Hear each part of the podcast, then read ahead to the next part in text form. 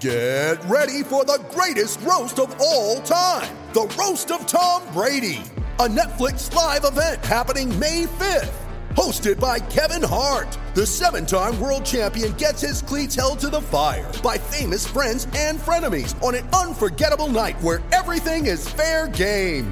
Tune in on May 5th at 5 p.m. Pacific time for The Roast of Tom Brady. Live only on Netflix. You ready? Showtime. On May 3rd, summer starts with The Fall Guy. Let's do it later. Let's drink a spicy margarita. Make some bad decisions. Yes!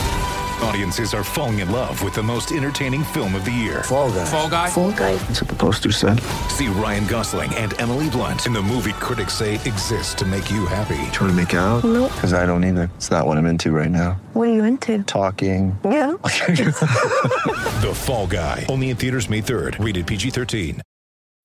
When you need mealtime inspiration, it's worth shopping Kroger, where you'll find over 30,000 mouthwatering choices that excite your inner foodie. And no matter what tasty choice you make, you'll enjoy our everyday low prices, plus extra ways to save, like digital coupons worth over $600 each week. You can also save up to $1 off per gallon at the pump with fuel points. More savings and more inspiring flavors make shopping Kroger worth it every time. Kroger, fresh for everyone. Fuel restrictions apply.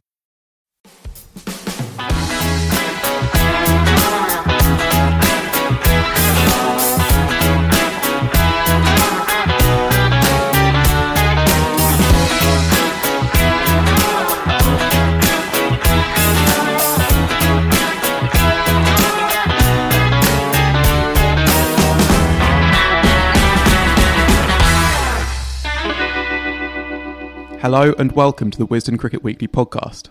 We've had another noteworthy review this week. Spudders LFC writes, "Unsufferable host with an insufferable voice," which surprised him because I don't think anyone knew that I was going to be filling in for Yaz.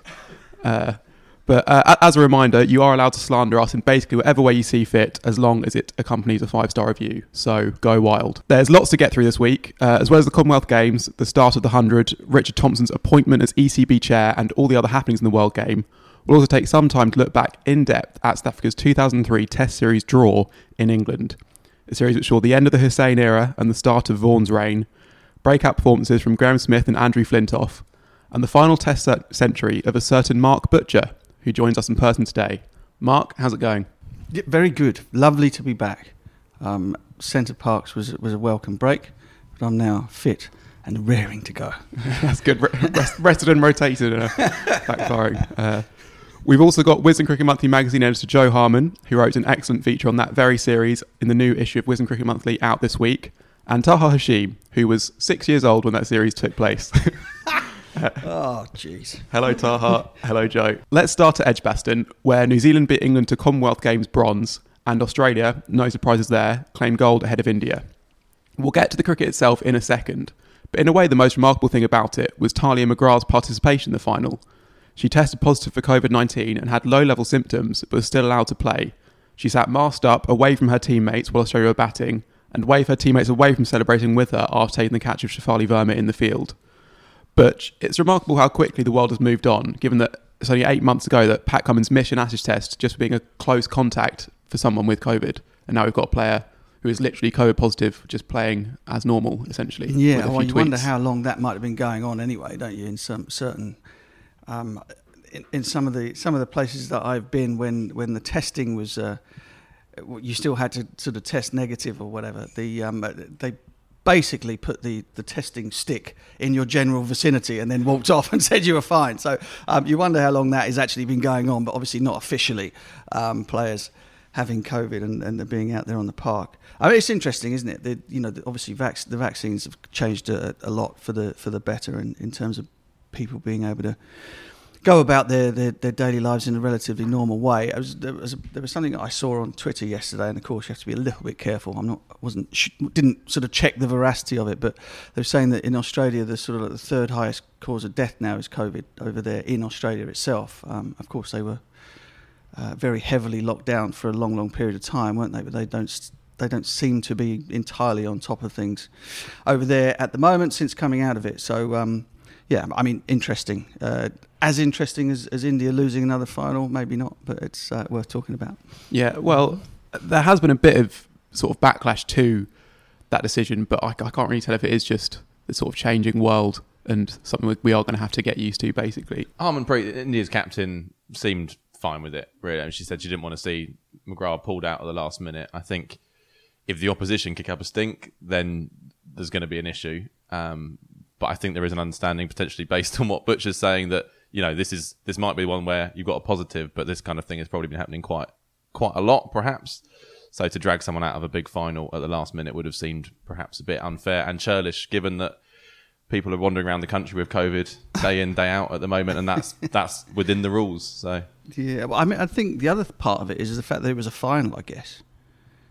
Not that it's, you know, it's such a big game that you should be able to sort of flaunt whatever rules might be in place, and I'm not saying that's what they did, but I wonder if they might have taken a slightly different view if it had been one of the games earlier on, because then of course you then run the risk of lots more people contracting it and then having a problem with people being in the squad. So the fact that there wasn't anything to do beyond the final probably led to the decision being taken. It was a pretty pragmatic one, and you're right. If the opposition don't mind, then you crack on.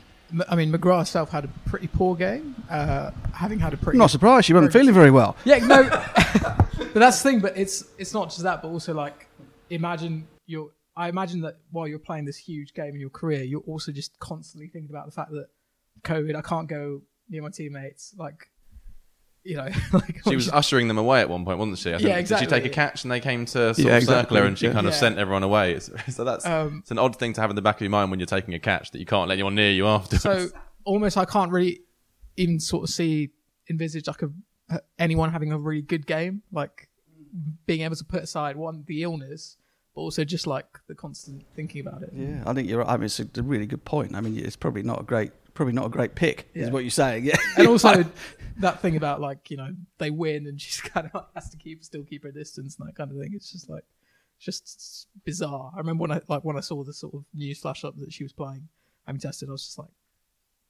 what is this? This is ridiculous. Well, I mean, I had to pull out of the test match, the Lord's Test for the first one against New Zealand.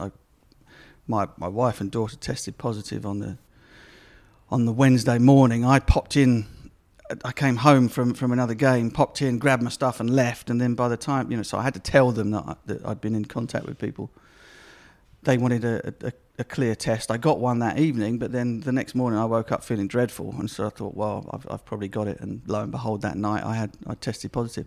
And so from a work point of view, we would need two negative lateral flow tests before they let us come back to work. So different organisations obviously have different ways of dealing with it. I get you're sitting in an enclosed box with these people, with so if you've mics. Got it, everyone's going to get it. Yeah, with lit mics and various other stuff. So yeah.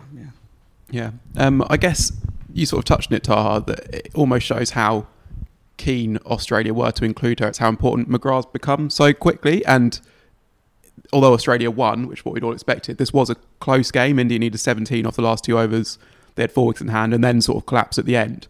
I don't know, was this Australia being beatable and just squeezing over the line, or was this Australia knowing how to get it done when it kind of came down to it, do you think, Joe? I think in those scenarios, I pretty much always think Australia are going to get over the line and that they've got things under control, even when, to all intents and purposes, they don't seem to. And it was similar to the first game of the tournament as well, which was a game that Australia shouldn't have really won. But still, you look at the depth of their side, just that they've always got the quality to come good, particularly in big games.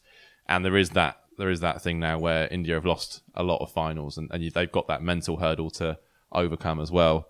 But I think it was a good, I think in general it was a good tournament. I think it was, from the bits I saw, it was a good advert for the game, that horrible cliche. But I think it was, and actually, I mean, Taha said before, this India getting to the final I think is good for the game as well, if we want to expand it beyond its kind of traditional boundaries. England will be disappointed, but I think we're going to come onto that. Yeah, well, let's do it now. I mean, they came fourth. They lost a close game by 4 runs to India in the semi-final, and then were thumped by New Zealand. I wonder if they had almost more of a hangover than New Zealand. New Zealand go into a semi with Australia and think, well, we're probably, you know, we're going to need to do something really good to win here, so you're not so disappointed, whereas England come so close and then end up playing the match they don't want to play in. But you actually were more disappointed by their semi-final performance, Joe. Yeah, I found it frustrating to watch. They didn't bowl particularly well. Certainly up top, they bowled poorly. Then they pulled it back and were left with a chaseable target of 160 pretty much. Yeah, 160 odd. And they got off to a bit of a flyer. So Sphere Dunkley scored a quick 20, and then Danny White continued it. And they were in a really strong position. And then it was a Sciver and Amy Jones partnership for quite a long period of the game, the middle overs. And I just thought they, again, another awful cliche, lacked intent. But they were really, both of them were playing the same role, which was to knock it around. Sciver was struggling uncharacteristically. I could see she needs to just stay in there and hope that fluency comes. But I thought Amy Jones should have gone out harder. She was going at pretty much a run a ball. And the required run rate kept creeping up. And I thought it was just a poorly judged chase in the end. And it felt almost inevitable that they were going to come up short because they just left themselves too much to do. And I thought it was naive, particularly when it was almost like they were playing thinking that they had the tail that they used to have, where England have struggled for lower order hitters beyond Brunt. But Eccleston gives it a whack. I mean, she hit the last ball game for six, didn't she? Exactly. And there you think, well, I thought she should have come in when Bouchier came on anyway. But they shouldn't have really been chasing that required run rate. It should have been much more manageable than it was. And I think they'll be kicking themselves looking back on that. Not New Zealand was different. They just played very poorly against India. I think it was a poor kind of game management. I don't know how much of that is to do with Heather Knight not being part of the group, not having a skipper there probably doesn't help. Or whether Sciver maybe tightened up a little bit with the bat because she had so much responsibility on her shoulders as captain. But it was not the Sciver knock that we've come to expect over the last couple of years, which, you know, is fair enough. She can't play brilliantly every time. But if she doesn't, then she needs a bit more support around her, I think. Mm. Taha, you were impressed by some of the newer faces in the England camp. Yeah, I mean, kind of the expectation was that England should be at least getting to the final and then at the very least getting bronze medal, which sounds weird. But I mean, I still found it quite exciting watching them throughout the tournament just because there are just some newer faces in there. Capsi's brilliant. We saw it kind of last year in the 100, but then obviously to them still coming to an England team and the way she's played, you know, going down the track to Shabnam Ismail in that game against South Africa and getting a half century, and just some of her shots through the offside were brilliant. Freya Kemp came in and was kind of like the final box ticked in an attack which had, you know, pretty decent pace, right arm pace, left arm pace, spin, a leg spinner, a left arm spinner, an offie as well. And yeah, I mean, it's funny because like Joe's saying, there was kind of a conservatism to England in that game against India. And you say, you know, not sending Eccleston up and the way Sciver and Jones batted. But then part of this England side has also been, you know, having Dunkley open the batting as well, just trying to be a bit more aggressive, dropping Beaumont for this tournament. There were kind of signs there that they were going to kind of push through and with these newer faces have kind of a newer style of play as well. So it's, in the end, it'll be kind of like a one to look back on as a maybe good in the long term type of thing. Yeah, if you're going to put a positive spin on it, basically. Yeah, well, just before we started recording, the news broke that Lisa Kightley is stepping down as England head coach at the end of the summer. That decision was reached before the Commonwealth Games, according to the ECB, and the statement reads that both parties agreed the time was right to ensure the next head coach has time to work with the squad in the lead up to the next Women's T20 World Cup.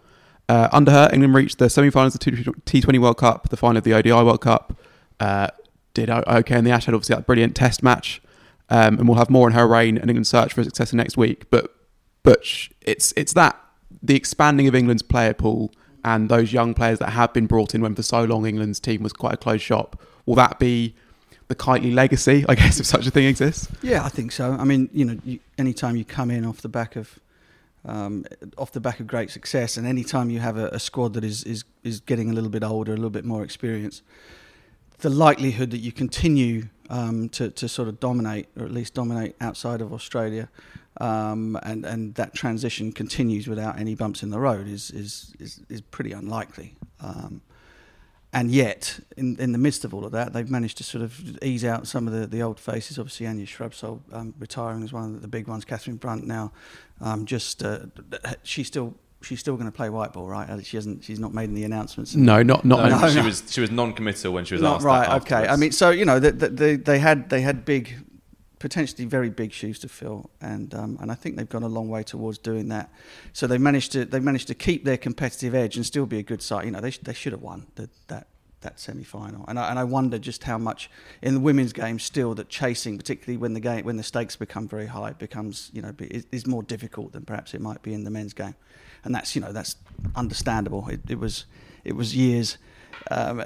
It was a long time before people chased down targets on a regular basis in men's 50 and 20 over cricket. You know, that sort of transition took a long time for people to be able to sort of judge run chases, be able to take more risks when the scoreboard pressure was there.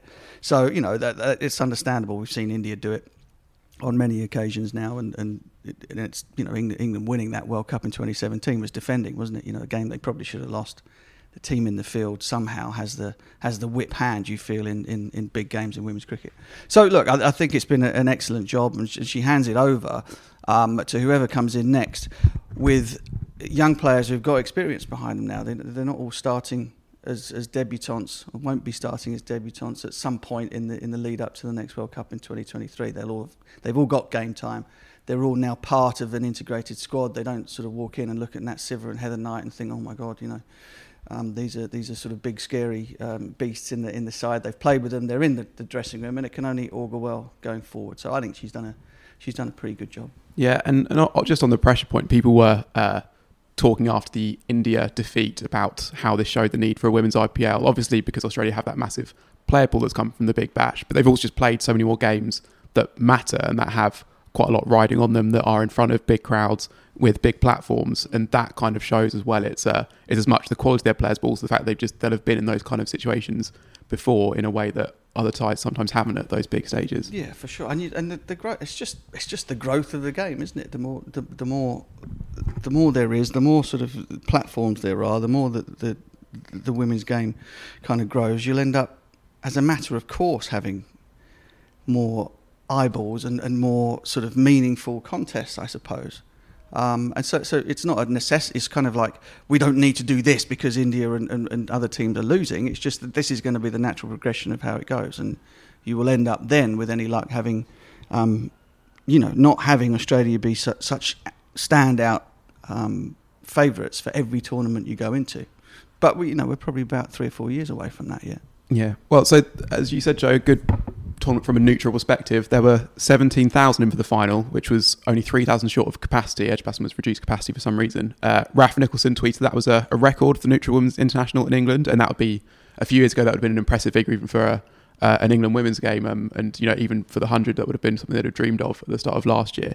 And there came this week the news that cricket has been added to a shortlist of 9 sports for review ahead of the 2028 Olympic Games, which will be held in LA. At a time when international cricket needs all the oxygen it can get, that would be hugely welcome, wouldn't it, Taha, if cricket were finally to be in that multi-sport event? Yeah, I just don't really see the downside to it. The schedule would be the only one. Yeah, but... and I'm not saying that is significant enough to be put into the mix, but that, there is a lot of cricket around. And so, I think historically that was kind of the ECB's reluctance towards the Olympics. I think Giles Clark was, he was like, well, it's going to eat into our summer, we'll lose a lot of money. But you can also kind of understand now this growing argument where, I guess I'm just seeing it from England's point of view and from not other teams, but you could have a team playing in the Olympics in a shorter form. And I guess you could still have Test cricket here, right? That's kind of a thing that could happen, especially in, 6 years down the line. Yeah. We're kind of seeing the game go towards that direction anyway. I have an aversion to the idea in the same way that I did when the Dream Team played.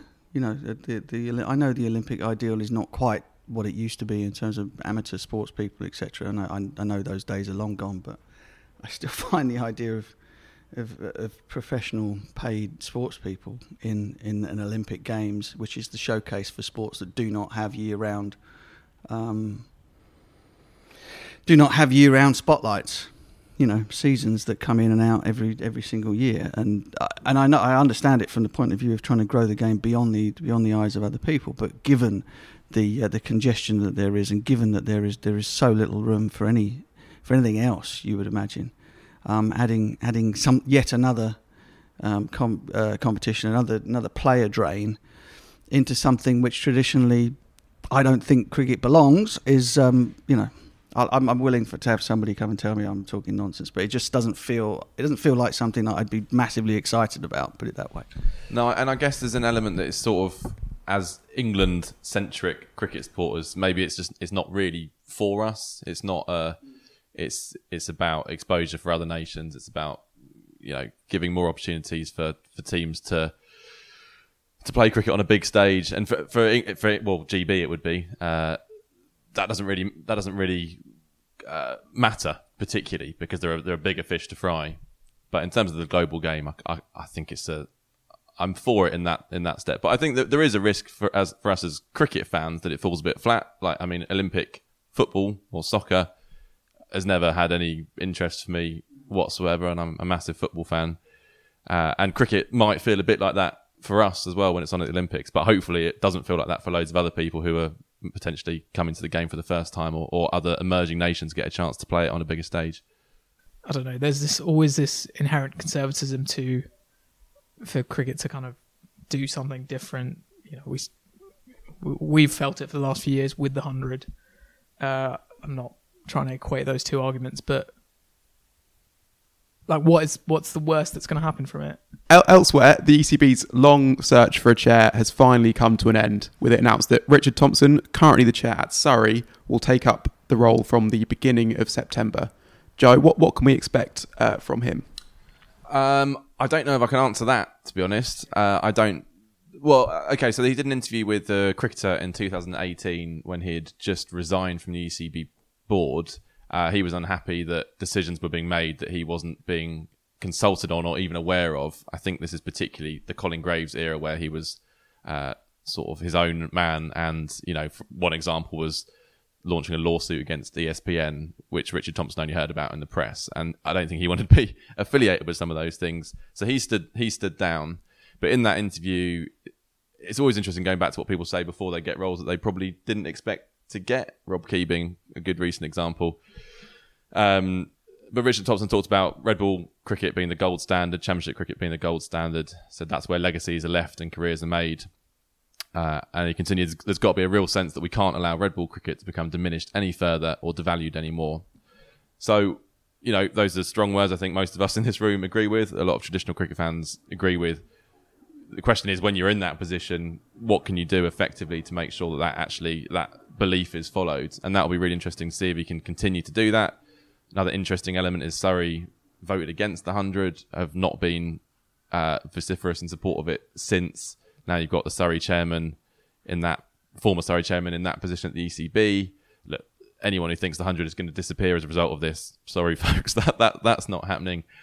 But it will be interesting to see how that potential tension develops, given that the club he represented previously were not on board with this as a project and didn't really see the value in it, albeit as a rich club that didn't necessarily need it in the way that some other counties might have benefited from its support, financially at least. Well, I suppose that'd be an interesting thing, in that when he was in charge of Surrey, that was obviously, that might well have been what he believed from a principal point of view as well, but it made sense from a business point of view for Surrey, because they were one of the counties who could sort of support themselves and didn't need this cash injection. So if they had something that they felt was going to diminish their standing as, you know, the Oval side, that would be something they would be against from a, you know, even though it might have also had magnanimous intentions from a self-interested point of view as well. But you know him quite well. Yeah. What sort of personality is it going to be? Rubbing people up the wrong way, like Graves and Clark, or if you're right? He doesn't suffer fools, that is for sure. And he will stand his corner on things that he believes strongly in. I mean, Tomo was a very successful businessman before he had his first go at being chairman of Surrey. So he was chairman for that period where Surrey County Cricket Club started to win championships and to build that sort of fantastic team around the turn of the century. He then, you know, walked away and went off and pursued other interests, and then sort of saw the way that things were going here at the club, didn't like what he saw, and decided to come back again. So he's kind of got that perspective of somebody that's been in the job, has then gone off and pursued pursued other business interests, but then come back to it simply out of the love for the club and the love for the game. I was in on some of the meetings with, because I was a Surrey general committee member, and I was in with some of the meetings with the ECB when it was getting very, very fractious, because clearly having not having one of the big counties, one of the big grounds on board with 100 was a big problem for the ECB, and Richard very much stood his corner and very much spoke up for the other counties. He understood that the position that Surrey is and was in then was very different from a lot of the others, and was very keen to sort of point out, for us, we kind of we feel as though we put on T20 tournaments and T20 matches as well as anything, and nothing that you can do with a team that is not Surrey is going to be any better than what we do here already. So from our point of view, you need to sell it a little bit better. And from everybody else's point of view, there is a danger that they're kind of signing their death warrant with it. And he was very keen to kind of try and point that out. And that was the reason why Surrey took the stand that they did. And as it's turned out, that there was no stopping the 100, but I think it's an important sort of marker for somebody like him to lay down, in terms of having the other 17 chairmen sort of look at him and go, okay, well, this guy was willing to stick his neck out for us on an issue as big as this, even when Surrey County Cricket Club didn't need to and didn't have to. So that's the kind of guy you're dealing with. On a personal level, terrific fun, great fella to be around, very, very sociable, very sort of willing to mix and to talk to various people. But you get on the wrong side of him, you're in serious trouble. So that's what you got, and it's.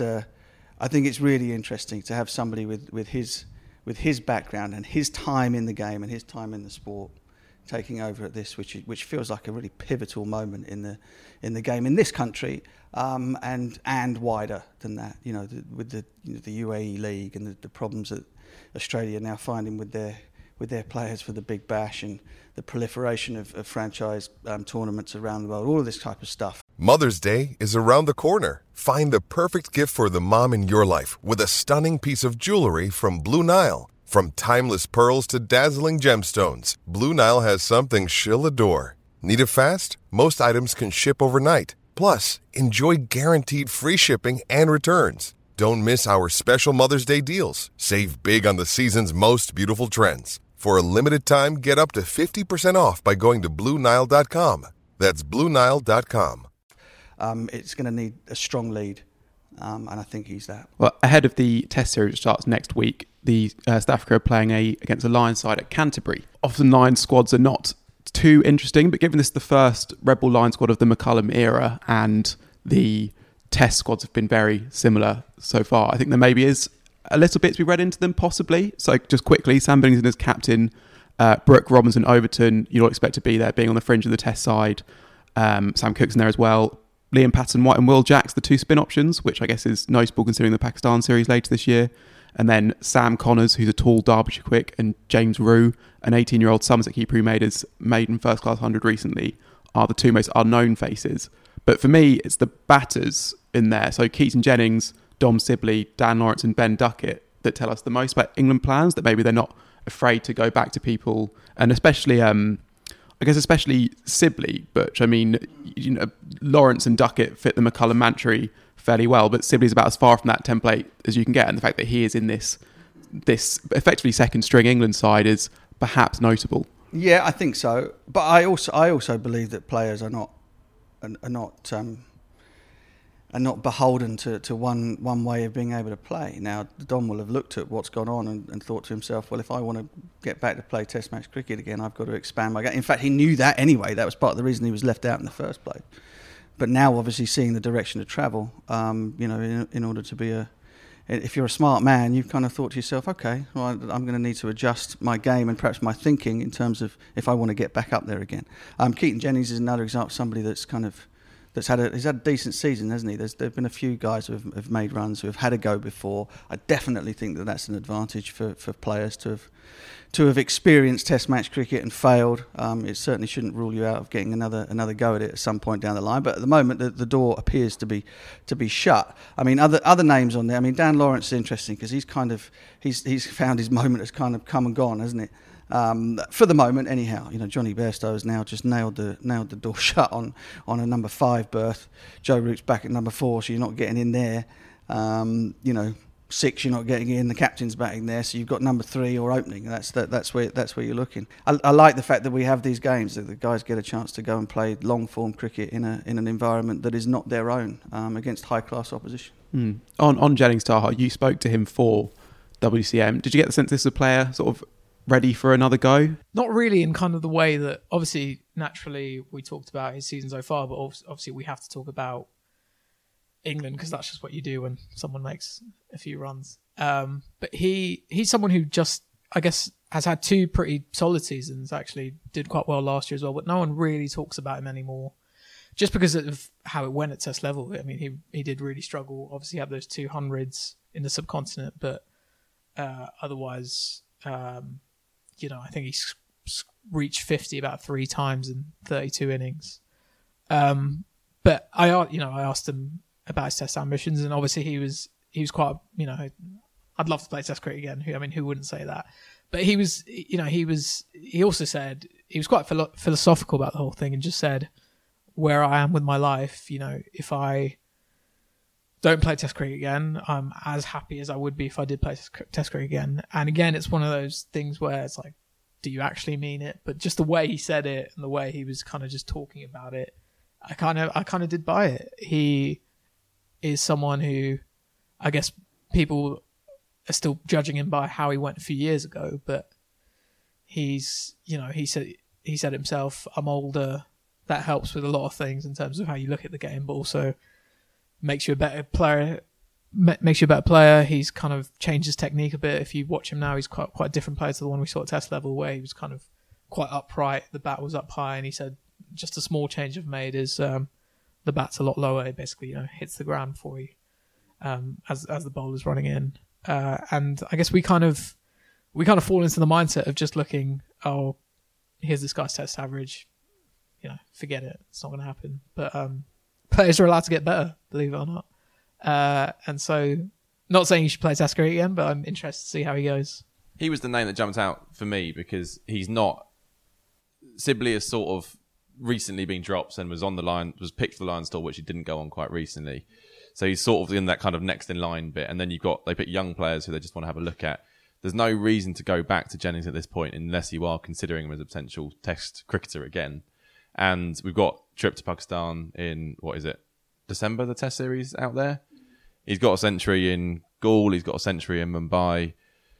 If Crawley has failed throughout the South Africa series, which on recent form is perfectly possible, do they get to a point eventually where they have to say, well, we can't continue picking him? And if they do get to that point and they're looking for an opener who can play spin well, we talked about Haseeb Hameed a couple of pods ago about being a potential kind of horses for courses selection for those reasons.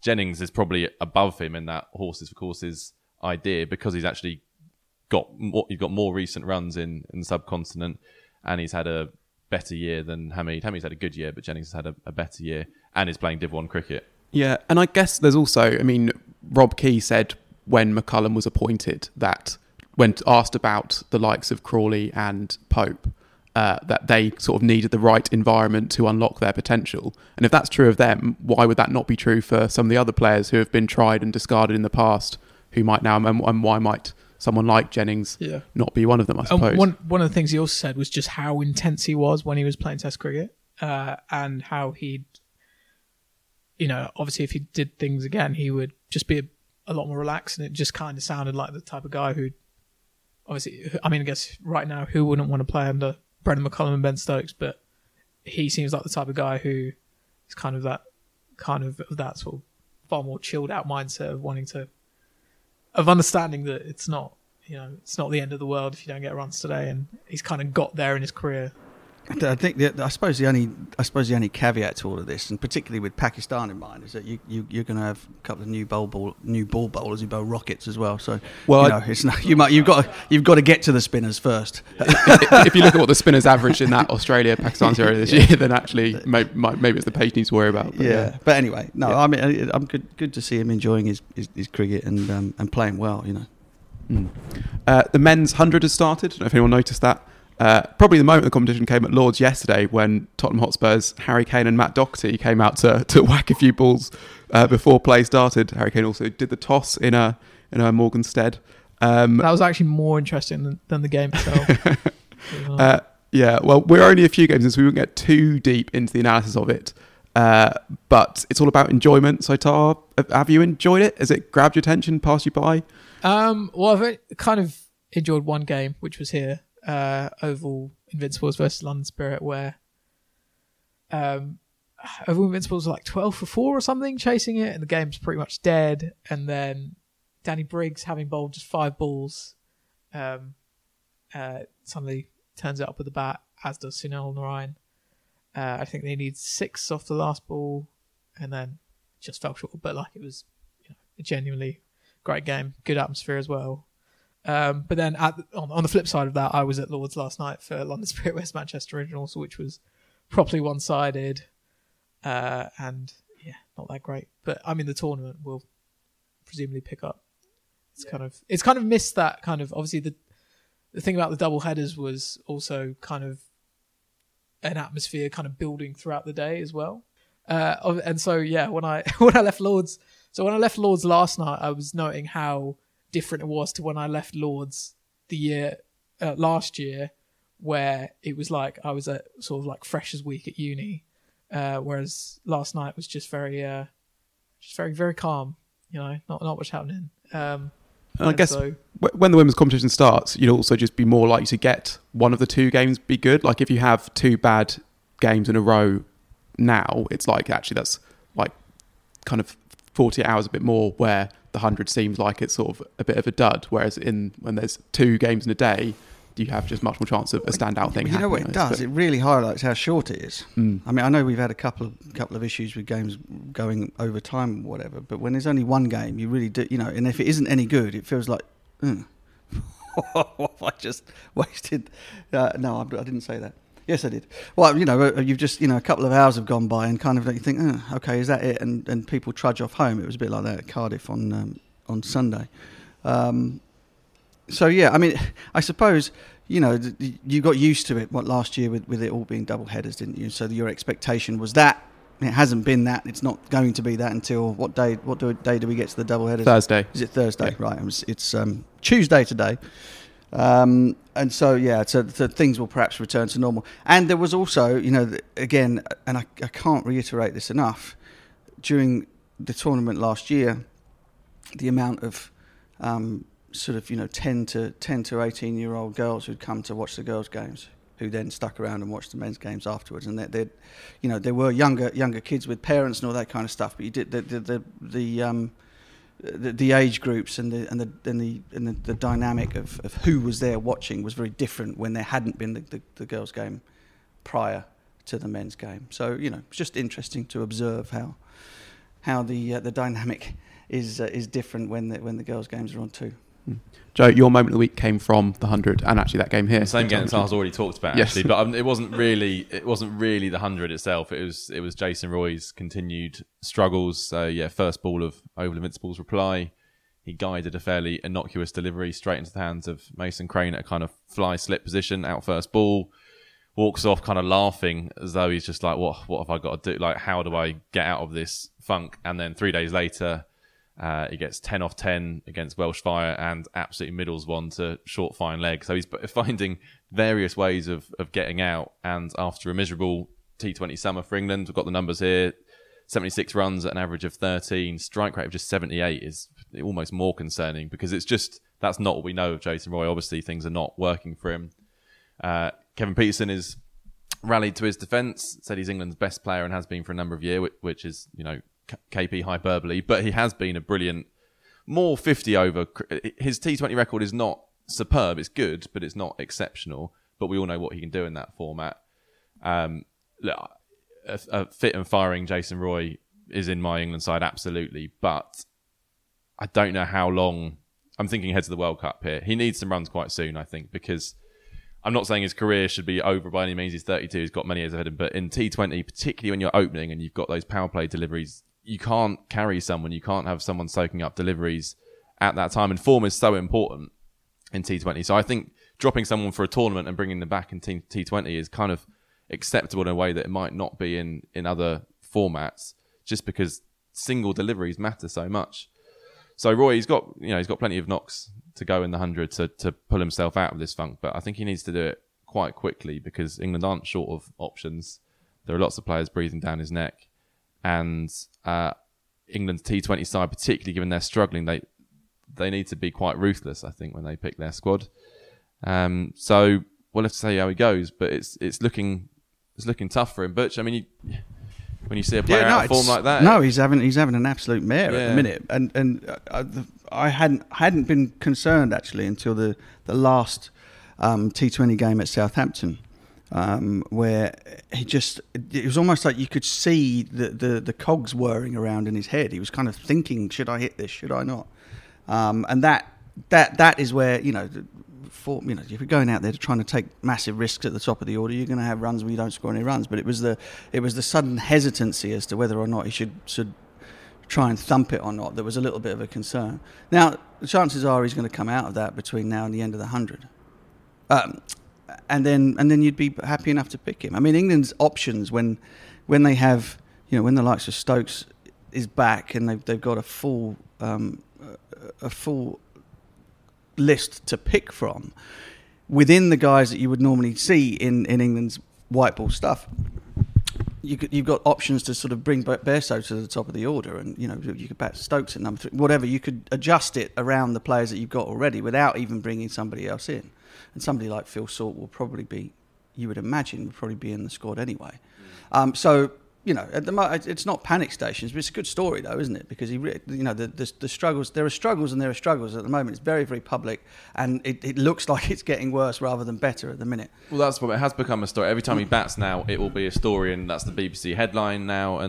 But I was thinking of his ODI career. I was just looking up his scores because I remembered a kind of similar funk, and I think it was 2017, the Champions Trophy. Yeah, and he really did struggle, and I thought there were similar things. He was getting out in odd ways. His brain looked a bit scrambled, and then he went 84, 96, 180 and 3 knocks. So we're not saying that it can be turned down very quickly. I think that's KP's point, isn't it? That it kind of, he might not be scoring any runs at the moment, and it might be looking like the world is ending for him. But then with somebody with that amount of ability, can suddenly just go flick a switch and everything's fine. So I wouldn't be on the Roy out train just yet. No, and just to be clear, neither am I yet. But yeah, I mean, just in terms of other options on the notable performances, James Vince made an unbeaten 71 in Southern Braves opening win, and Will Jackson already mentioned, but he played maybe the innings of the 100, 81 or 45 against Welsh Fire when no other Oval Invincibles player scored at much above a run a ball. And Owen Morgan is back in form as well. He's played 2 sparkling cameos for London Spirit after having had a month doing not very much. Unbelievable.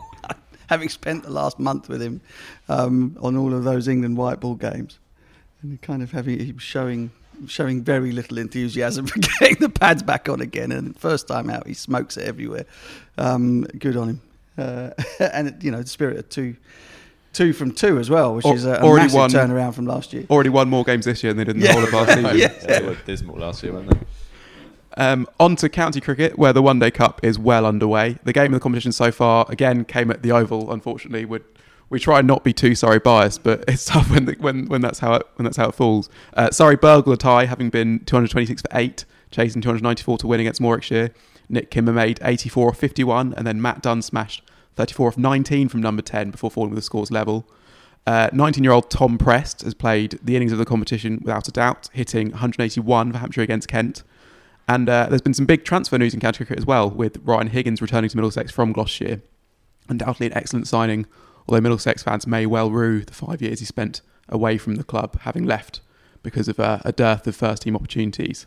Ollie Robinson might argue he's played the innings of the competition. That's so true. Far. Yes, yeah, he played that double hundred. I guess I thought of Ollie Robinson as more of an established name, whereas Prest, it was a real like a under-19 star, bolt from the blue kind of thing. Fair enough. I just sense some angry Kent fans. Yes, that's ready true. To... Yes, yeah, and I think they'll be irate at the fact that it's been reported in the Evening Standard that Darren Stevens is set to leave the club at the end of the season. Yeah, he might well have already played his last game. He sustained an injury in a one-day cup game, and it looks like he won't recover from that by the end of the season. And there's no word yet on if another county give him. Come on, Leicestershire. Yeah, where exactly. The fairy tale return. Taha, your moment of the week is from the one-day cup. It was Worcestershire's Kashif Ali scoring 100 on his List A debut, and his story itself is very fascinating.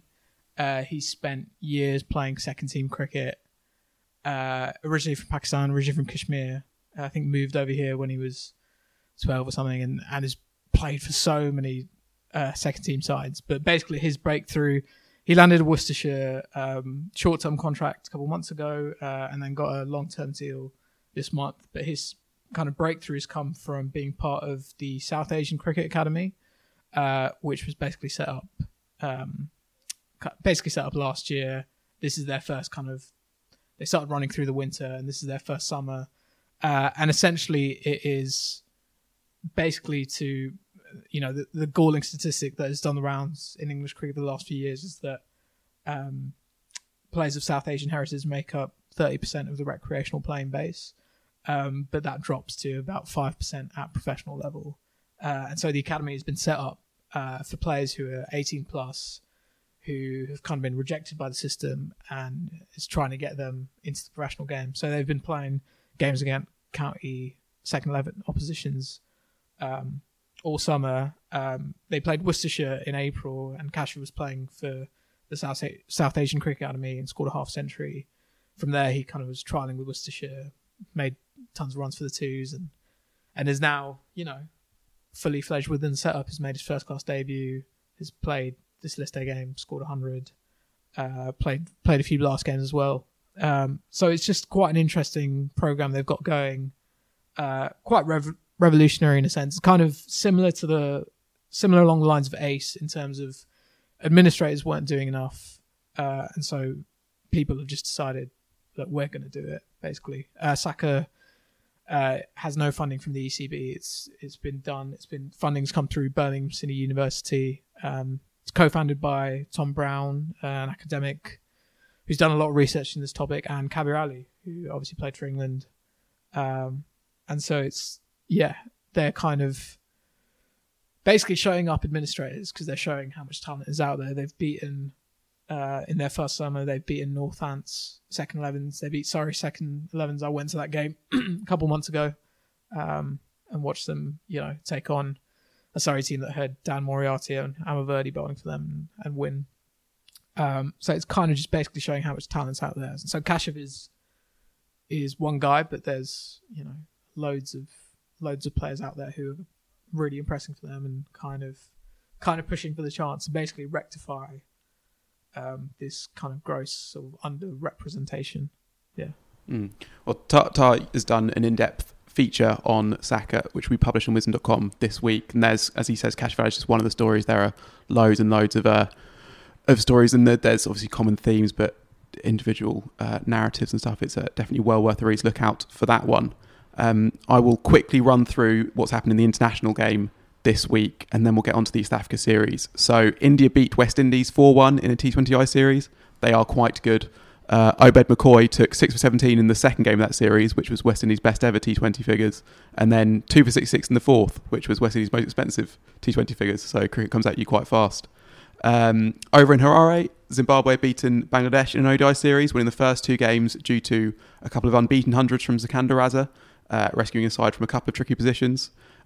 His reaction to winning the first in front of a pretty healthy, pretty raucous crowd is worth seeking out as a real sort of lean back and roar after hitting the ball to the boundary.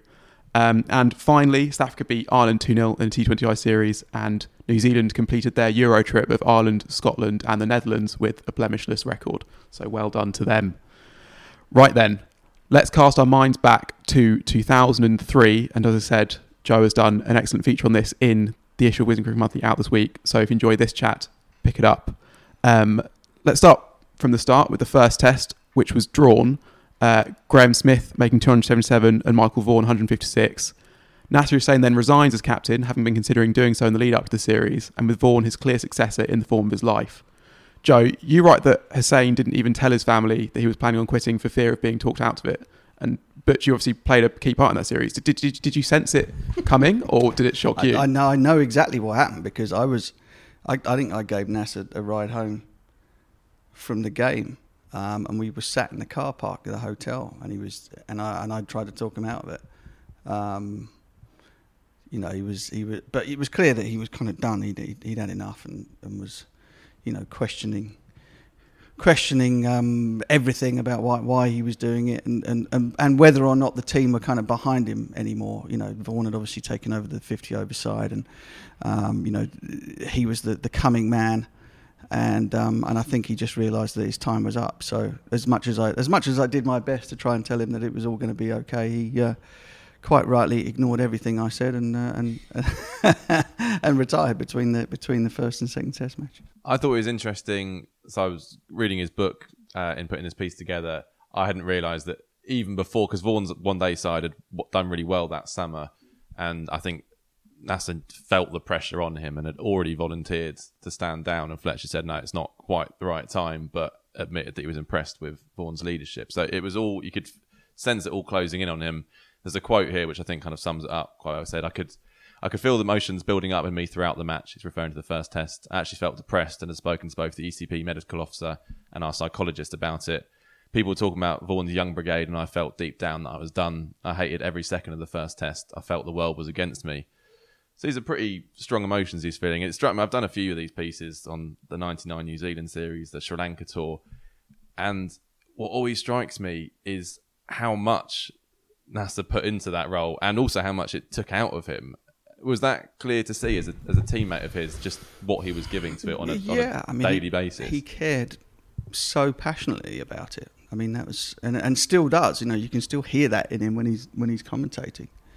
It was everything to him. The role that the idea of English cricket sort of lifting itself off the bottom, being able to hold its head up. I suppose I think he took all of that on, and some of that wasn't really his responsibility, but he felt it as the figurehead, as England captain, that it was his responsibility to kind of to make us a better team, to make us sort of respected around the world. He wanted that respect for himself, and he wanted that for the side. So it is no surprise whatsoever that he kind of felt himself. I hadn't heard the depression stuff, but I mean he wasn't the happiest bloke at the best of times, so it was difficult to tell. But clearly, we're not talking about outward signs. We're talking about stuff going on, behind the veneer of the eyes. So, look, he was fantastic, and I think one of the things that I don't think a lot of people appreciate, but everybody you would have played with and under Nasser would appreciate, is that his entire reason for doing the gig was to make us and everybody that played in the team better, right? You could have full stand-up row with him, swearing, yelling, throwing stuff or whatever, and within an hour it would be forgotten, and you could get on with life and get on with trying to win test matches for England.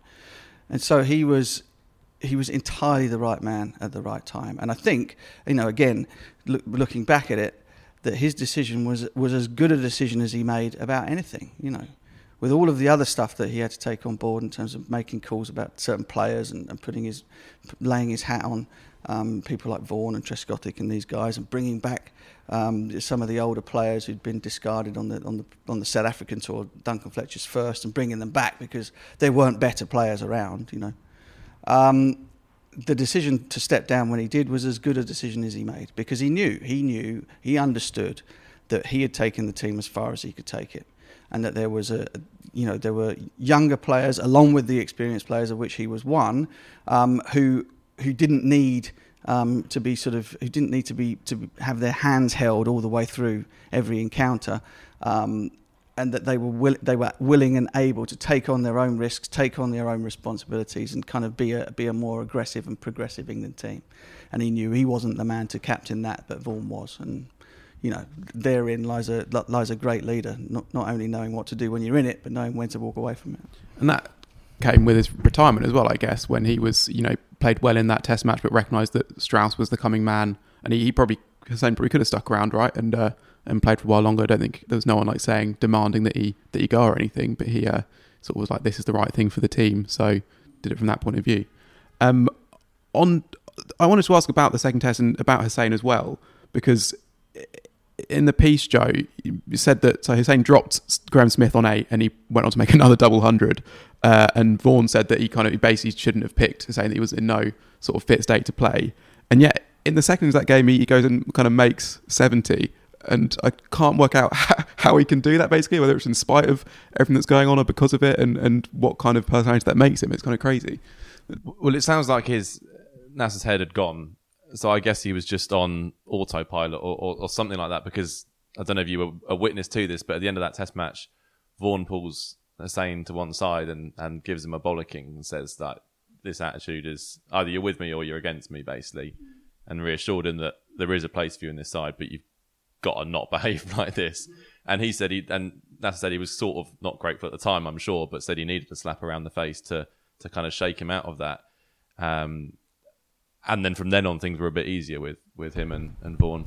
Yeah, I didn't know that happened again. That was another thing that I wasn't party to at the time. But from that moment on, you know, Nas was back in. You know, he fielded at short leg. You know, stuck the helmet on. Went from captain to boot heel, and was absolutely fine. You know, I think I don't know what the next Test match was after Lords. We got a shellacking, didn't we? And Freddie made his first. 100, first home 100, that's right, in the second innings, but we fell well short, and then Tini took 10 or 11 for, I think, and then the next Test would have been what, Trent Bridge? Yeah. Okay, so so there you go, the conversation that Vaughan has with Nasser, and then Nasser's performance. You know, he and I both made hundreds in the first innings at Trent Bridge, and we win the Test, so he was back, right? Yeah. How immediate was Vaughan's impact? Because I think looking back now, people like to say Hussain instilled the discipline in the England team, and then Vaughan gave them the licence to express themselves. But I guess at that moment, when England have, you know, they're 1-0 down, having had much the worst of the first two Tests, sort of that must not have felt like a huge moment of progress, I guess, especially when the Vaughan era starts with getting thrashed by an innings. Did it feel like... Was that impact immediate, or did it kind of feel like it was sort of undulating for a time, I guess? You know what, I've got no idea. Again, it sounds like I wasn't there. But I don't know. I think we were a good team. You know, we had some really good players knocking around at that time, and we'd run into Graeme Smith, who was, you know, just on a mission. Obviously, he had a big point to prove as captain as well. Didn't Nasser call him what's his name or something before the first, or during the toss of the first Test? You know, So you know, he came out and wanted to prove that, you know, he was the youngest leader ever of South Africa, and wanted to prove that he was worthy of that position, and he came out like a man possessed in the first two Test matches. But you know, we drew the first one. Weather wasn't great the first one. The second one at Lords, we had our moments in that Test match as well. You know, it wasn't a massive pushover, and there were just enough performances in that Lord's Test match to sort of show, well, you know, we shouldn't be. There's nothing to be afraid of with these guys. You know, we got the right end of a good toss, batted first at Trent Bridge, and put big runs on the board. And from there on in, it was us. I think there was a big call in that third Test at Trent Bridge, and that both Glenn Chappell and James Kirtley were both in the squad. There'd been an injury. We'd had a lot of injuries to the bowlers in that summer, because that's how Bickers, etc., end up playing at the end. And, you know, I was one of the senior players, so I remember, you know, I'd have a net, and Duncan would come over and Vaughan would come over, you know, who do you think? And I went for Chappie. I mean, Chappie used to get me out for fun in the championship, so I never wanted to bat against him. And pretty much everybody else said the same thing, and they went with James Kirtley, who obviously took six for in the second innings. and then they never played again because they were slightly concerned that he was going to get called for throwing if he played again. I think that's how that worked out. So, you know, a little crossroads moment for Glenn Chappell's career, but also a decision that ended up paying dividends in the Test match. And so we're back in the series. So, you know, Vaughan's first real chance to have made decisions that weren't hangovers from the previous captain. You win the Test, and we played bloody well, and it was great. So away you go. And he and Duncan immediately seemed to have a really good rapport. I mean, Nasser and Duncan had a terrific rapport, but again, that there was something in that relationship between himself and Duncan that sort of clicked almost straight away. And they had their guys, and the emphasis shifted a little bit towards the younger fellas than it was from us. I mean, obviously Nasser and I had played a lot of Test match cricket together, and he sort of implicitly trusted people like myself and some of the older players. And then Vaughan would suddenly the conversations would be veering towards guys like Giles and Trescothick and things like that. They'd perhaps be first port of call rather than us. So it was a little shift, a little sort of generational shift there. Mm. And are you on Graeme Smith himself? Like, obviously now he's like this titan of South African cricket, and as much for his leadership as for his batting. What was your impression of him as a character, I guess? Were you able to have? Did you have a beer at the end of the series? Did you? No. He very much sort of was very gruff and kind of kept himself to himself. And that's again, it was all part of. And I think I read stuff that he's written in the past about him putting up a veneer, putting the mask on, and trying to be, this sort of untouchable, big, scary character, and so there wasn't a great deal of warmth, and there wasn't a massive amount of that in England South Africa contests. Going back to my first one in '98, there was always a bit of niggle between certain players.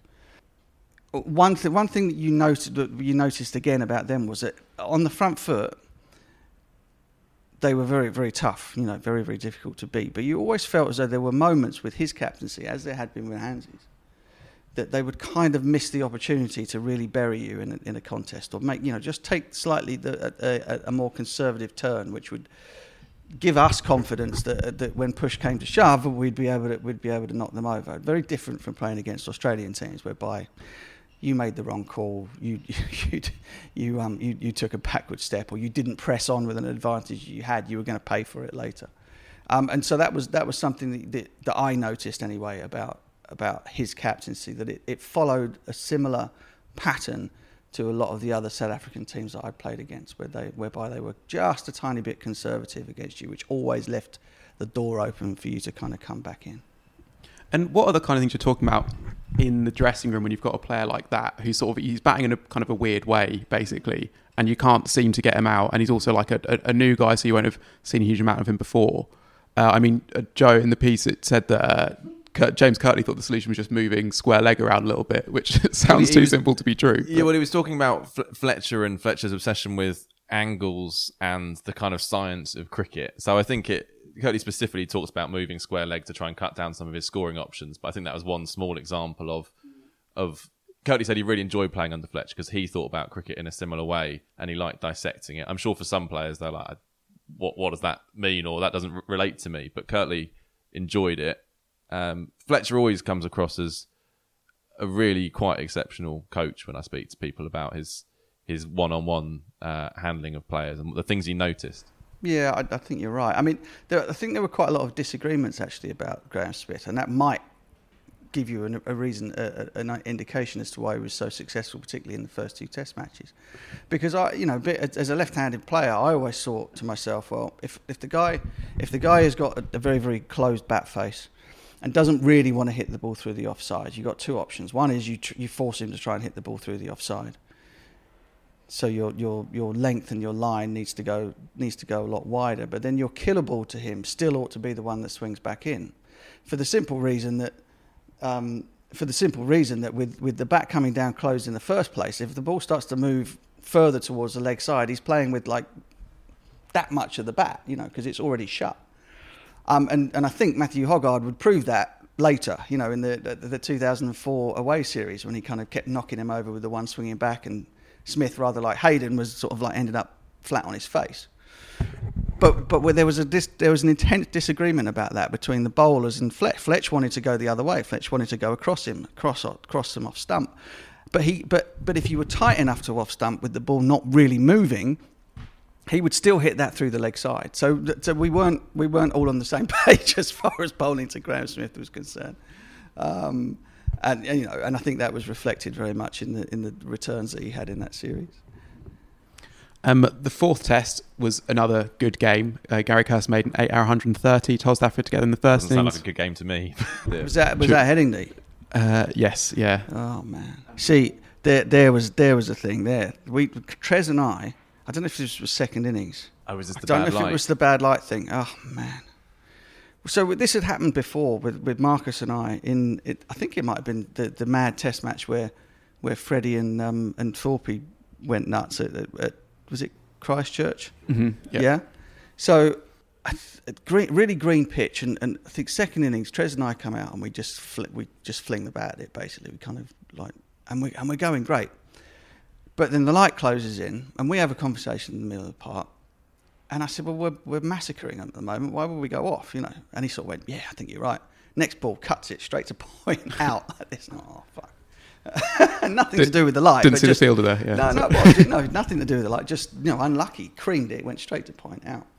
And I swear to God, this is why what happened at Headingley. I might be reading far too much into it, but similar thing is happening. We are smoking them all over the place. And I can see the clouds rolling in. It looks really, really dark. And my first thought is we're staying out here because they're toast. They run through all the bowling changes and we just keep smashing them everywhere. And you know what it gets like at Headingley where it's difficult to stop people from scoring. Anyway, Trez sort of sidles up to me and he goes, oh, what do you think? I said, mate, I'm not going anywhere. This is good. And he's like, yeah, I'm not all that sure. Anyway, so the clouds get closer and closer and eventually it gets dark and the umpires come over and have a chat and Trez is like, look, I think we should go. And I'm like, are you sure? And he said, yeah, I think we should go. And at that point, I was a senior player in that partnership, but at that point I'm thinking to myself, I can't persuade, if a bloke doesn't want to be out there batting, I can't persuade him to stay out there and bat, right? So I just kind of, I think I remember I put my helmet strap in my mouth and kind of walk off very slowly like this. Anyway, lo and behold, they have a bit of a chance to regroup, they have a little bit of a think about it. Trez gets out, I get out after the restart, and suddenly we're in the shit, the runs stop coming and we end up losing the test match. And I remember, I don't know, I probably shouldn't have done this, but I had a bit of a go at us as a team actually in the dugout there after the game. Sort of made a bit of a speech about sort of Australia and about how, when you're in front, you don't give back the advantage. And the inference was pretty much aimed at Marcus, which I probably shouldn't have done. But anyway, it felt to me like it was one of those things where if we really were serious about sort of moving things forward and all that kind of stuff, that's not what we should have done, not in the position that we were in. Anyway, you got a battering in the press for that one as well, didn't you? Yeah. I was a senior player. But again, you tell me, if you're out there batting and the bloke you're batting with doesn't want to bat, what are you supposed to do? So either way, the responsibility was kind of mine, but it wasn't. Again, it wasn't really my call. Everybody knows what I would have done. But Nasser would say, "Well, you didn't care because if you got out, it would have been you'd have just blamed it on the light and not worried about it." I said, "Well, maybe, but." There was one other thing from that test. I think on the fourth evening, you and Flintoff were unbeaten at the end of day four, and it's in the piece that in Vaughan's book. He describes you and him as lingering a bit too long for comfort in the hotel bar. Is that how you remember it? What happened was we had our partners. Freddie wasn't married to Rachel at the time, but she and my girlfriend at the time were good mates, and they'd both come up and stayed, and we hadn't booked anywhere for dinner, and we couldn't have anywhere at the hotel, so we kind of had a wander out into town. Eventually found a table, but it was quite late. So I think we had a few drinks, and then one of the writers from the press sent a bottle of wine over to our table. Right? Sent a bottle of wine over to our table, compliments of whatever. I won't say who it was. He knows who it was. And so, you know, we're kind of like, okay, well, we should probably be getting back. Anyway, we opened a bottle of wine and we drank it and then went back again. And then the very next morning, Freddie and I both got out within a blink of an eye. And the story appears in the newspapers that, you know, we were out sort of lashing it up and all that kind of stuff from, but with details in it from the bloke who sent us the bottle of wine. So there you go, kids. Don't trust them. I mean, did you not sort of see the trap? Well, no, I mean, not really. I didn't think it was a trap. We were sitting down having dinner, and it's somebody that I know very, very well. Also, it's rude to turn down a bottle of wine, isn't it? Absolutely. And did it have anything to do with us getting out first thing in the morning the next day? Did it? Hell. And the game was gone. Yeah, I know. We were. I don't know what we put on. Again, it was sort of another one of those evenings at Headingley where the ball just kept hitting the boundary, and you're kind of thinking, well, it's unlikely, but it could happen. Given that I'd been in that position on that ground before. But then, you know, as often happens with many grounds, and particularly Henley, you turn up the next day and everything's very different. You know, the ball moves around a bit and I nick one, Freddie nicks one, and that's it, game over. Mm-hmm. That test was also notable for the return of Martin Bicknell, playing his first test for 10 years. He reduced South Africa to 21-4 on the first morning, but was on the verge of ruling himself out of the fifth with injury before playing a key hand in what turned out to be his final test match. He talked to Joe about his part in the series. I wanted to obviously, you're taking stacks of wickets year after year for Surrey without getting a look in for quite a long time. 10 years on from your previous test, were you surprised to eventually get that call? Shocked. Yeah?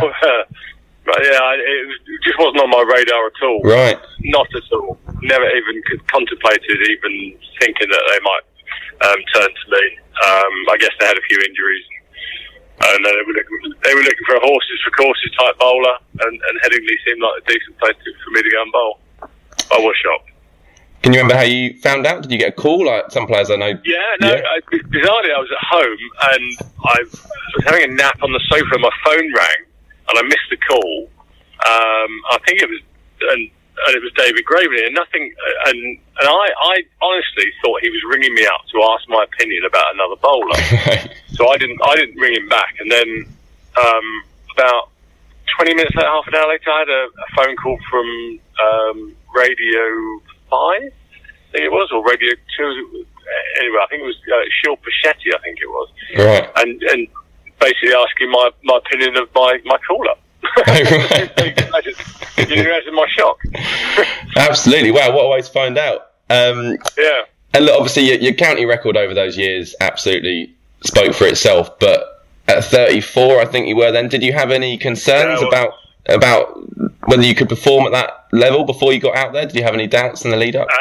Yeah, absolutely, yeah. I mean, I think like most people in life, once you step up a level, you always got these doubts that you can go and do it again. I was slightly concerned, really, because physically I wasn't in the greatest of shape. You know, mid-season, had a few niggles and stuff, and didn't feel great. I had bowled well a couple of games before, and I got 8 wickets in the match against Nott, a wicket gift, I think, and I bowled well in that game. And it was like, and then the thoughts sort of going through your head, like, you know, damaging sort of my reputation almost. If it goes badly, people are going to say, okay, that's why you shouldn't have been picked in the last 10 years. Sure, so yeah. I definitely had those thoughts going through my head, but as soon as I got up to Leeds and I had a look at the pitch, it was like, oh my God, that's perfect. So it was green, it was damp, it was just, I thought, if ever I'm going to play for England again, I mean, this is the pitch you'd want to bowl on. And obviously made a pretty much instant impact. Got Gibbs with, your second ball? Yeah, I mean, I wasn't expecting to play, really, even then. You know, really? We played 5 seamers in that game. And I think once Harmison was declared not fit, and then basically I got the nod the day before that I would be playing. And then they said, you'll be taking a new ball. I was like, oh, okay, fair enough. And I think James Kirtley bowled the first over and got Graeme Smith out, which gave us a bit of a boost. And then, second ball just came out beautifully, nicked off Herschel Gibbs, and we were off and running. And then Callis had a few overs later. That's a big one to get, isn't it? Yeah, it was. Yeah, it wasn't unconventional. It was slightly unconventional. It was straight to Michael Vaughan at short mid-off. I bowled well. You know, I bowled good areas, and I probably built up a bit of pressure. And they thought, I'm not having much more of this, so I'm going to put my bat through, and he hit it straight to Michael Vaughan, who miraculously caught it. And then In the second innings, you get Graeme Smith. I wanted a speech about Smith. Obviously, he was a huge figure in that series, first captain. A strange batter in lots of ways. How was he? How challenging was he to bowl to? Did you enjoy bowling at him? I did, because you can get any runs. So obviously, he's got two double hundreds in that series before. So the talk was always about Graeme Smith and how good he was, and obviously they had a lot of very good players. I think. I got him out twice to LBW, I think. Both balls just swinging back in at him. And maybe he hadn't faced much of that in the series so far, but he clearly had a bit of an issue sort of playing around his front pad, and we exploited that. It's obviously an interesting time for the England team as well. Vaughan had just taken over. Nasser's still in the dressing room there. I've been looking through both their books. It was obviously an emotional time for Nasser in particular, who had given so much to that job and then stepped away from it. I wondered what was the mood like in the change room and on the pitch at that point as we're kind of going through this transition period? You still sort of felt that there was an inevitability in that match that we were going to lose. You know, it didn't feel like there was much belief in the teams, and it was still, you know, when we got behind in the game, there was always that sort of feeling amongst the senior players that they'd seen it all before, and they were expecting to lose. But I found Michael really good as a captain. I thought he was fresh. He backed his players. He backed me, which was really important. You know, he had total belief in me over the two games I played. Which was really good, and I did enjoy his captaincy. Then, obviously, that game does end in heavy defeat. Did you kind of fear that your recall might just be a one-off, that was that? Yeah, absolutely. Yeah, I had no intention of playing another game. I thought that was it for me, and then basically, at the end of the game, it was like, okay, we'll see you at the Oval. And it was like, oh, right, okay. So I bowled really well in the game. I mean, it was a really good pitch for me to bowl on. You know, I didn't have the pace that I maybe had slightly earlier in my career. So I needed sort of assistance in the pitch. I needed the ball to swing, and that happened in that match. And then I'm thinking, right, okay, next game at the Oval, which will be flat. It'll be a proper shirt front, and I think if I'm going to get exposed, this will be the game where I get exposed. So again, you know, the nagging doubt sort of creep in, and you're thinking, Christ, you know, maybe this is a step too far at my age. So I wasn't overly confident, and then on top of that, I had a bit of a hamstring niggle. Right. The easy thing for me to say would have been, you know, I'm not fit, because I wasn't 100% fit, and I was getting a bit of pressure from David Graveney, to make a decision, and he said basically you can't play in the game and then break down on the first day, so I knew I had to play the game fully fit, and I had a bit of a fitness test a couple of days before the match, and it felt okay, so I said, right, okay, I'm not going to get a better chance. This is the Oval, this is my last game. I know it's going to be my last game for England. You know, if you're going to finish, why not be at your home ground in a test match? So I declared myself fit, and obviously the game didn't go great. First day we were pretty awful. I bowled pretty poorly. Right. I didn't think I was having any effect in the game at all. The ball didn't do anything. It was flat. They racked up 360 for two at one point, I think they were. And the game was done. We got booed off, I think. I think we got an awful lot of stick coming off the field that day. And at the end of that first day, I just wanted the whole thing to end. I just said, right, I'm done. You know, I don't really want to go through another 4 days of that. Yeah. And then overnight, I sort of had that sort of feeling of, right, okay, I didn't feel like I really committed in that first inning, that first day. And I thought, coming into the ground, I thought, right, okay, I'm going to give it a proper go. And Michael Vaughan gave me the ball, start the innings, new ball. I thought, right, okay, which was a surprise because he could have gone to anyone. But he gave the ball to me, and I thought, right, okay, I'm going to really run in as hard as I can here, and I'm going to just try and make something happen and just give it my best shot. And fortunately, I got a couple of wickets, and then we were off, and that was it really. We started coming back into the game. I sort of enjoyed it a bit more. We were sort of back in the game, obviously a long way behind because they got a big score, but as soon as we started batting, it was like, right, okay, if we can get slightly ahead of them here, we can put them under a bit of pressure. Yeah. And that's what happened. Obviously, Church got double 100, Thorpe got 100. And then it was like, right, and Flintoff smashed a few at the end. And we're thinking, right, okay, there's only one team that can win this now. So that gave us a massive boost coming out. And I thought, right, okay, second innings, just run it in and bowl, you know, full out, no regrets, and just give it your best shot. And, you know, fortunately for me, you know, it turned out really well. You obviously didn't get another chance after playing a big part in squaring that series. Vaughan writes in his autobiography that he felt you were very unlucky not to have played more for England in the years before that, and that you were quite unfortunate that the next tours were to the subcontinent, which obviously didn't quite feed into your kind of skill set in the same way. Were you able to enjoy that South Africa series for what it was in isolation, or did it kind of leave you with some regrets that you had this now evidence that you could have performed at that level but didn't necessarily get the opportunities? No, I think what those two games did was just confirm that I could have played at that level for much more, you know. I mean, admittedly, I was never the quickest bowler. Would I have struggled in the subcontinent? Probably, you know. But, you know, how many tours are there to the subcontinent? Mm. There were never that many. And, you know, I think I would have done well in slightly, you know, better bowling conditions. You know, with a bit of movement in the pitch or a bit of swing, I'll always find it.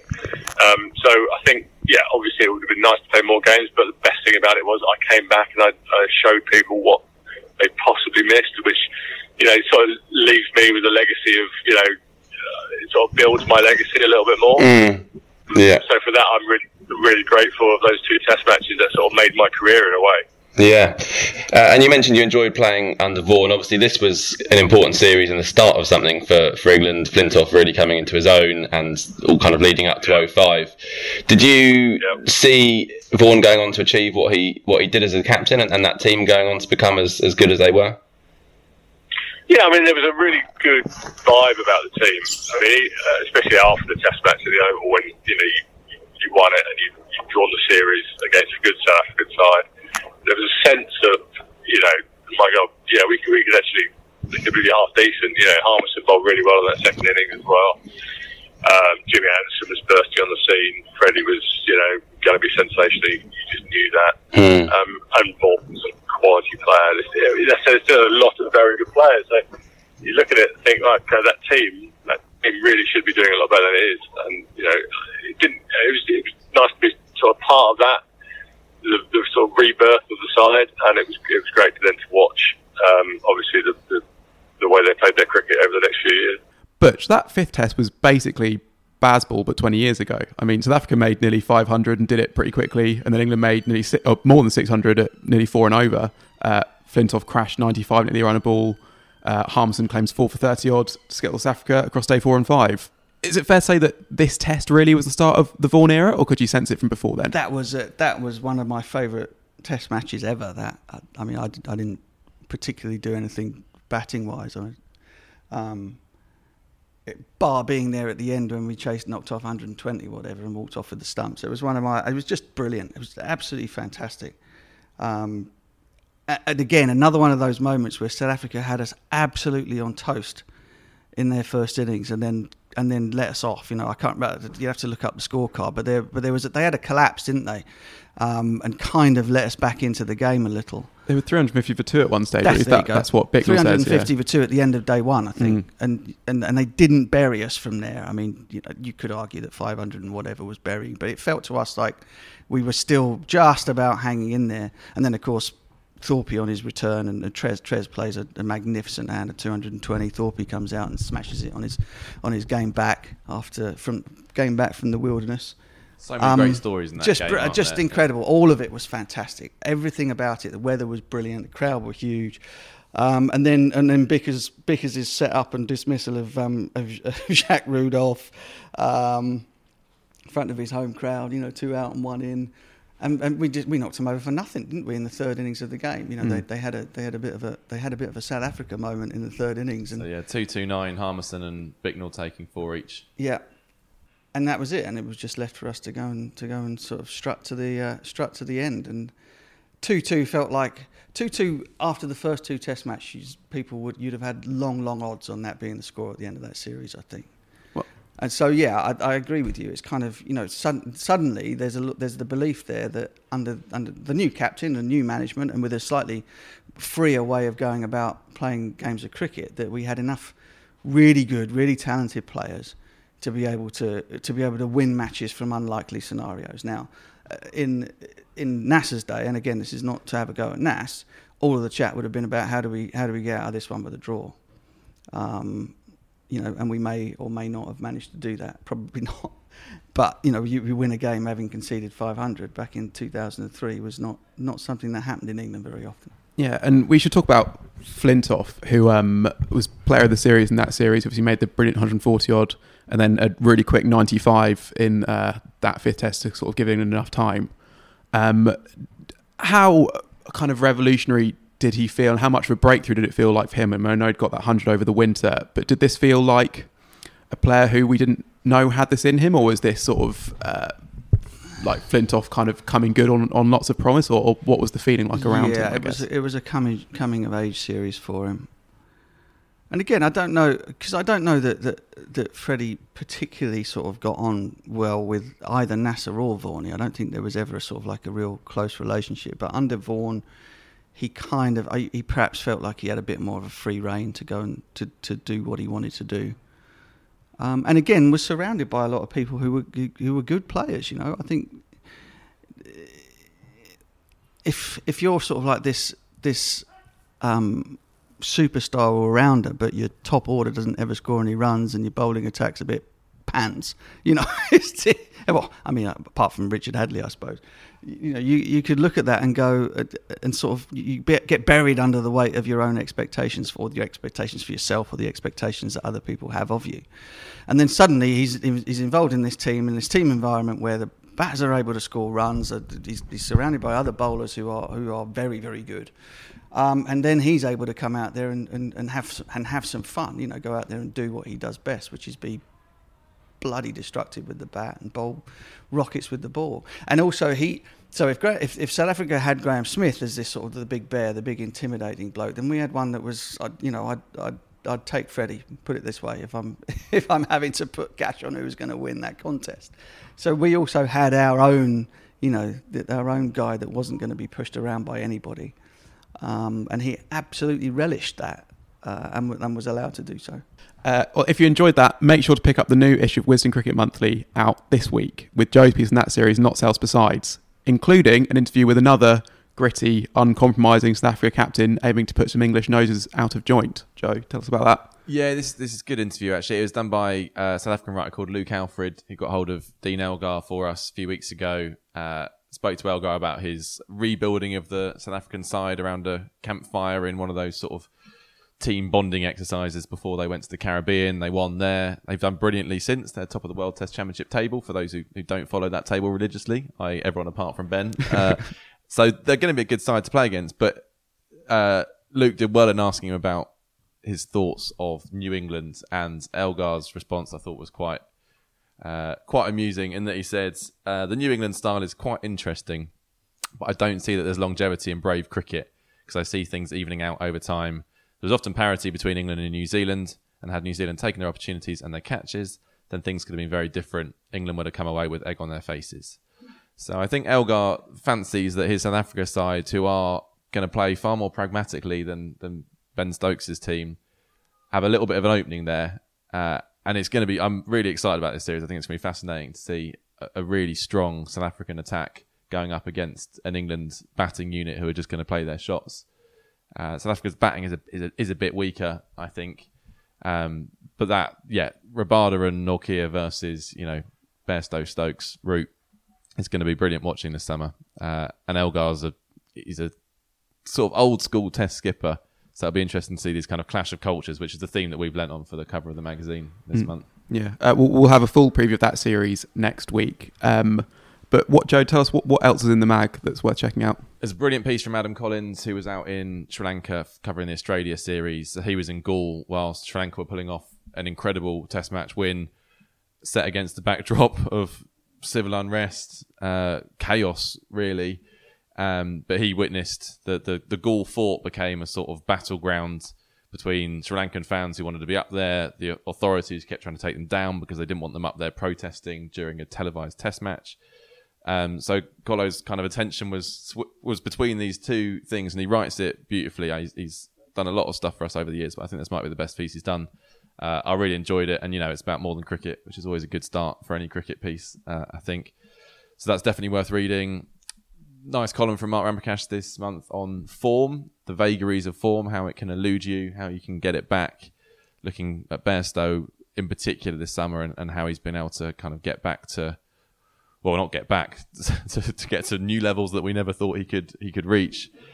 And in amongst it, we've got Andrew Miller's kind of mea culpa for coining the term bazball, which he did on the Crick Info podcast a little while back, not knowing that it would take hold, have a life of its own. And I don't think Key or McCullum are particularly fond of bazball as a term. So Andrew tries to explain what it means, where it comes from, and apologises for it being everywhere as well. Yeah. Nice. Well, make sure to pick up a copy. That's all we have time for this week. Thanks, Taha. Thanks, Mark. Thanks, Joe. And if you have enjoyed listening, please leave us a nice, maybe even a 5-star review on the app of your choice. Cheers.